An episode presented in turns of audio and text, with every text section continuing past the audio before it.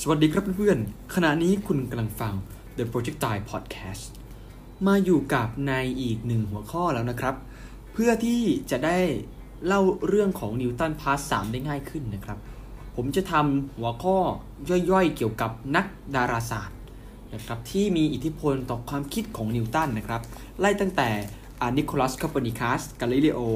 โจฮันเนสเคปเลอร์นะครับ แล้วเราจะเล่านิวตัน part สองต่อได้อย่างสะดวกยิ่งขึ้นนะครับ เราก็มาเริ่มกันเลยนะครับ บุคคลแรกที่ผมจะกล่าวถึงในครั้งนี้นะครับ ก็คือนิโคลัสโคเปอร์นิคัสนะครับนิโคลัสโคเปอร์นิคัสเนี่ยเป็นพระและก็นักคณิตศาสตร์ชาวโปแลนด์ที่มีชีวิตอยู่ในช่วงคริสตศตวรรษที่ 16 นะครับ ก็คือประมาณปี 1,500 กว่านะและก็ได้รับยกย่องว่าเป็นบิดาแห่งดาราศาสตร์ยุคใหม่ เพราะว่าเป็นคนแรกที่มาหักล้างความเชื่อที่มีมานานเกือบพันปี นะครับตั้งแต่สมัยกรีกโรมัน ว่าโลกเป็นศูนย์กลางของจักรวาลนะครับแต่ว่าโคปนิคัสมาโต้แย้งว่าจริง ๆ แล้วดวงอาทิตย์ต่างหากที่เป็นศูนย์กลาง แล้วก็มีดาวเคราะห์นะครับต่างๆ โคจรรอบ เราเรียกระบบนี้นะครับว่า heliocentric helio แปลว่าดวงอาทิตย์นะครับแล้วก็ centric ก็คืออยู่ตรงกลางเนาะนะก็ก็คือดวงอาทิตย์เป็นศูนย์กลางนั่นเอง ซึ่งบอกแล้วเนาะคัดค้านกับอริสโตเติลนะครับ อย่างไรก็ดีเนี่ยก็มี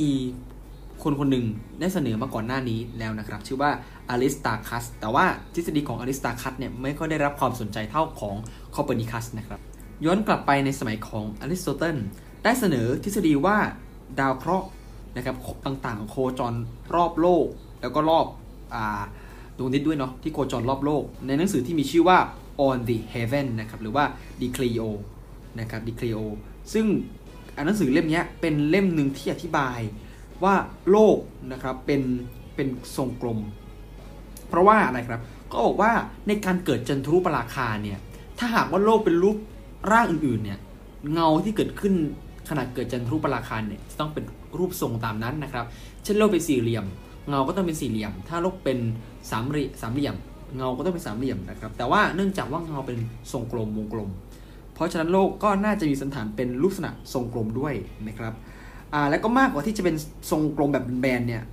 ที่เป็นความเชื่อเรื่องโลกแบนนะครับ ก็คือว่าเวลาเรามองมองเรือนะฮะเวลามันค่อยๆรับคือออกจากฝั่งไปเรื่อยๆนะครับเสากระโดงเรือเนี่ยจะค่อยๆหายไป ซึ่งคนสมัยก่อนทฤษฎีโลกแบนจะคิดว่าเรือตกขอบโลกไปแล้วนะครับ แต่จริง ๆ แล้วเนี่ยมันเกิดจากความโค้งของโลก โค้งเล็กน้อยแค่ขนาดนี้ก็ยังเห็นเลยว่ามันเกิดความโค้งนะครับเพราะฉะนั้นเราก็เลยสรุปได้ว่าโลกเป็นทรงกลม มีอีกทฤษฎีหนึ่งผมจำชื่อนักนักปราชญ์ชาวกรีกท่านนั้นไม่ได้นะครับ แต่แกเนี่ยก็คือขอไปกับท่านผู้นี้ได้ใช้เสาไม้นะครับปักไว้ในตำแหน่งที่ต่างลัติจูดที่ต่างกัน ในมือที่ต่างกัน ในวันเดียวกันดวงอาทิตย์ส่องอาผ่านแท่งไม้เนี่ยตั้งฉากพอดีเป๊ะนะครับแต่อีกมือนึงเนี่ยมันไม่ตรงมันลืมเลื่อม เขาก็เลยพยายามที่จะหารัศมีว่าเออเนี่ยแหละมันต้องโค้งแล้วนะครับหากเรามีลูกกลมลูก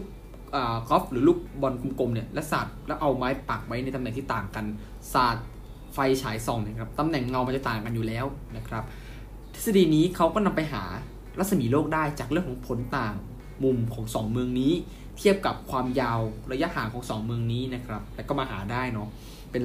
รัศมีของโลกซึ่งมีค่าใกล้เคียงกับค่าปัจจุบันมาก ๆนะครับ วิธีบอกผมขอย้อนกลับมาที่วิธีของอริสโตเติลนะครับอ่าสิ่งที่อริสโตเติลอธิบายเนี่ยอันนี้ถูกอย่างหนึ่ง แต่เรื่องที่ว่าเนื่องจากเราเป็นศูนย์อ่าเราเขาคิดว่าเราเป็นศูนย์กลางเพราะเราอยู่นิ่ง และทุกอย่างมันดูโคจรรอบเราอันนี้เป็นความคิดที่เบสิกมากๆว่า ถ้าสมมติคุณอยู่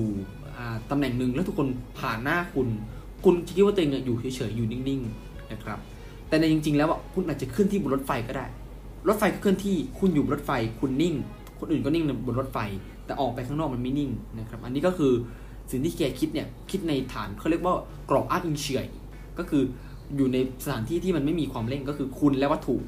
นะครับ วัตถุเคลื่อนที่ไปคุณอยู่นิ่งๆจริง ๆ แต่ในความเป็นจริงแล้วเนี่ยมันไม่ใช่นะครับ เพราะว่าเราก็เคลื่อนที่ด้วย มันออกไปเชิงความเร็วสัมพัทธ์นิดนึง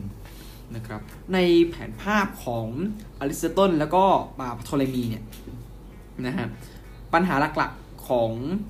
อ่าไอ้เจ้าแผนที่นี้นะคืออริสโตเติลคิดปุ๊บพโทเลมีก็มาสร้างเป็นเป็นแผนที่ต่อนะครับไอ้แผนที่ดาวของพโทเลมีมันมีปัญหาหน่อยหนึ่งเพราะว่ามันจะมีปัญหาที่ดาวมันมีความเขาเรียกว่าย้อนกลับอะถอยย้อนกลับ ดาวเคราะห์วงนอกเนี่ยเช่นดาวอังคารนะครับ การโคจรของมันเนี่ย มันจะเคลื่อนที่ไปสักพักแล้วก็ย้อนกลับ คือถ้าเราสังเกตทุกวันนะครับอนาเลมาที่ผมเคยกล่าวไว้ในเทปของนิวตันนะฮะว่านิวตันเอานาฬิกาแดดตั้งไว้ใช่ไหมฮะแล้วก็พลอตจุด วิธีการเดียวกันนะก็คือดูดาวองคารแล้วก็พลอตจุดมันจะถอยหลังกลับทำให้แบบของพโทเลมีเนี่ยมีปัญหา เพราะว่ามันจะมีช่วงหนึ่งที่ดาวเนี่ยมันมีการย้อนกลับเป็นพักๆมันไม่ได้เป็นทรงกลมแบบที่เราเข้าใจกันนะครับนั่นแหละเป็นปัญหาหลักๆนะเราเรียกตัวเนี้ยว่าอัลจิเมสมั้งถ้าผมจำไม่ผิดมันมีชื่อสักอย่างหนึ่งนะครับ ก็คือโลกอยู่ตรงกลาง แล้วมันจะมีน้ำมีไฟมีอากาศ แล้วก็เป็นดาวต่างๆนะครับเป็นอะไรที่ค่อนข้างจะแบบ ไซไฟมากๆ จนกระทั่ง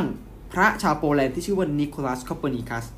นะครับเขาได้รื้อฟื้นแบบจำลองที่มีดวงอาทิตย์เป็นศูนย์กลาง คือจริง ๆ มันมีคนหักล้างมานานแล้ว แต่เขาก็เอางานเนี้ยกลับมารื้อฟื้นแล้วก็หาทฤษฎีที่จะ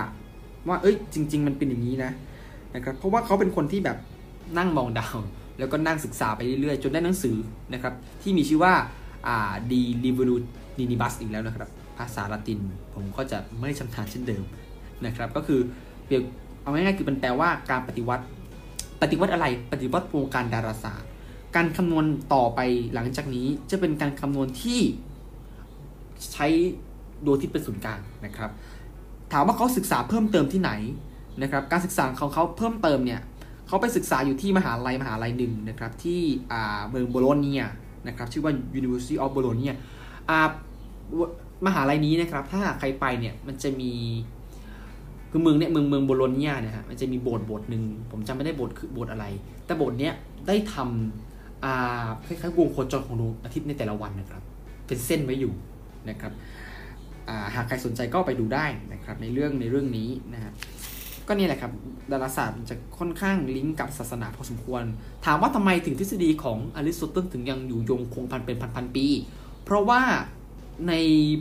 ในไบเบิลนะครับในในพระคัมภีร์เนี่ยก็ได้มีการพูดถึงสิ่งแบบสี่มุมโลกอะไรอย่างเงี้ยนะครับทำให้คนจินตนาการว่าโอ้โลกเป็นต้องมีสี่มุมแน่ๆเลย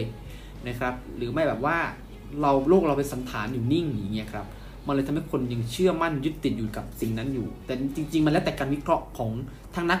ดาราศาสตร์แล้วก็นักเทววิทยานะครับ แล้วแต่กันแล้วแต่คนจะวิเคราะห์กัน แต่สิ่งที่อ่า นิโคลัสคเปนิคัสได้มาเนี่ยคือสิ่งนี้ก็คือโลกไม่ใช่ศูนย์กลางจักรวาล แต่ผลงานของเขามันไปขัดใจคริสตจักรนะครับที่เนี่ยผมบอกแล้วว่าความเชื่อศาสนามันแรง แล้วยิ่งสมัยนั้นเนี่ยศาสนาถือเป็นการปกครองที่ใหญ่มากๆนะครับพระสันตะปาปาองค์เดียวปกครองทั้งยุโรปคือเหนือกว่ากษัตริย์อีกนะครับพระสันตะปาปาแต่ละองค์นี่อำนาจเบ็ดเสร็จเด็ดขาดมาก เพราะฉะนั้นเนี่ยความสัมพันธ์ของคริสตจักรและนักวิทยาศาสตร์เป็นสิ่งที่ห้ำหั่นกันมาตลอดนะครับ ทำให้หนังสือของคอปเปอร์นิคัสถูกแบนห้ามตีพิมพ์นะครับ เพราะว่ามันเป็นหนังสือที่ทำให้คนมองศาสนาเปลี่ยนไปนะครับ ไม่ว่าคอปเปอร์นิคัสจะใช้อะไรในการพิสูจน์ก็ตาม เครื่องมือสมัยนั้นก็เริ่มมีเยอะแล้วนะครับ แต่คริสตจักรก็ยังสั่งห้ามแล้วบางคนเนี่ยถูกเผาทั้งเป็นถูกตัดสินด้วยศาลพระศาลพระคืออะไรคือเป็นศาลที่บรรดาพระคาร์ดินัลหรือว่า พวกบาทหลวงจะมาตัดสินคดีความผิดนะครับ ส่วนมากเนี่ยคนที่โดนหนักๆเลยคือกาลิเลโอ เดี๋ยวผมจะเล่าว่ากาลิเลโอโดนหนักอย่างไร แต่ในส่วนของคอปเปอร์นิคัสเนี่ยตัวเขาเองเนื่องจากมีเส้นสายนะครับรู้จักกับพระสันตะปาปาบาองค์ก่อนหน้าทำให้มันเลยไม่ค่อยมีปัญหามากนักนะครับคืออันนี้คือเส้นสายใช้เส้นสายในการช่วยรอด แต่ว่าอ่ากาลิเลโอเนี่ยแกทั้ง support คอปเปอร์นิคัส กลับมาพูดใหม่ แล้วยังทำหนังสือที่แบบเถียงประเด็นเรื่องนี้แล้วยุ่งยากศาลพระก็เลย ต้องเรียกเรียกตัวมาแล้วมีปัญหาต่อมานะครับอืมอย่างมากด้วย สิ่งที่ทำให้คอปเปอร์นิคัสรอดจากศาลพระได้มีหนึ่งประเด็นก็คือการที่มีคนหวังดีกับเขา ถือโอกาสแก้ไขต้นฉบับของคอปเปอร์นิคัสโดยเขียนคำว่า hypothesis หรือสมมติฐานเข้าไป การเติมคำคำนี้ทำให้ สิ่งที่คอปเปอร์นิคัสเขียนมาเนี่ยดูเป็นเรื่องมโนขึ้นมามากขึ้น เป็นไซไฟเป็นนวนิยาย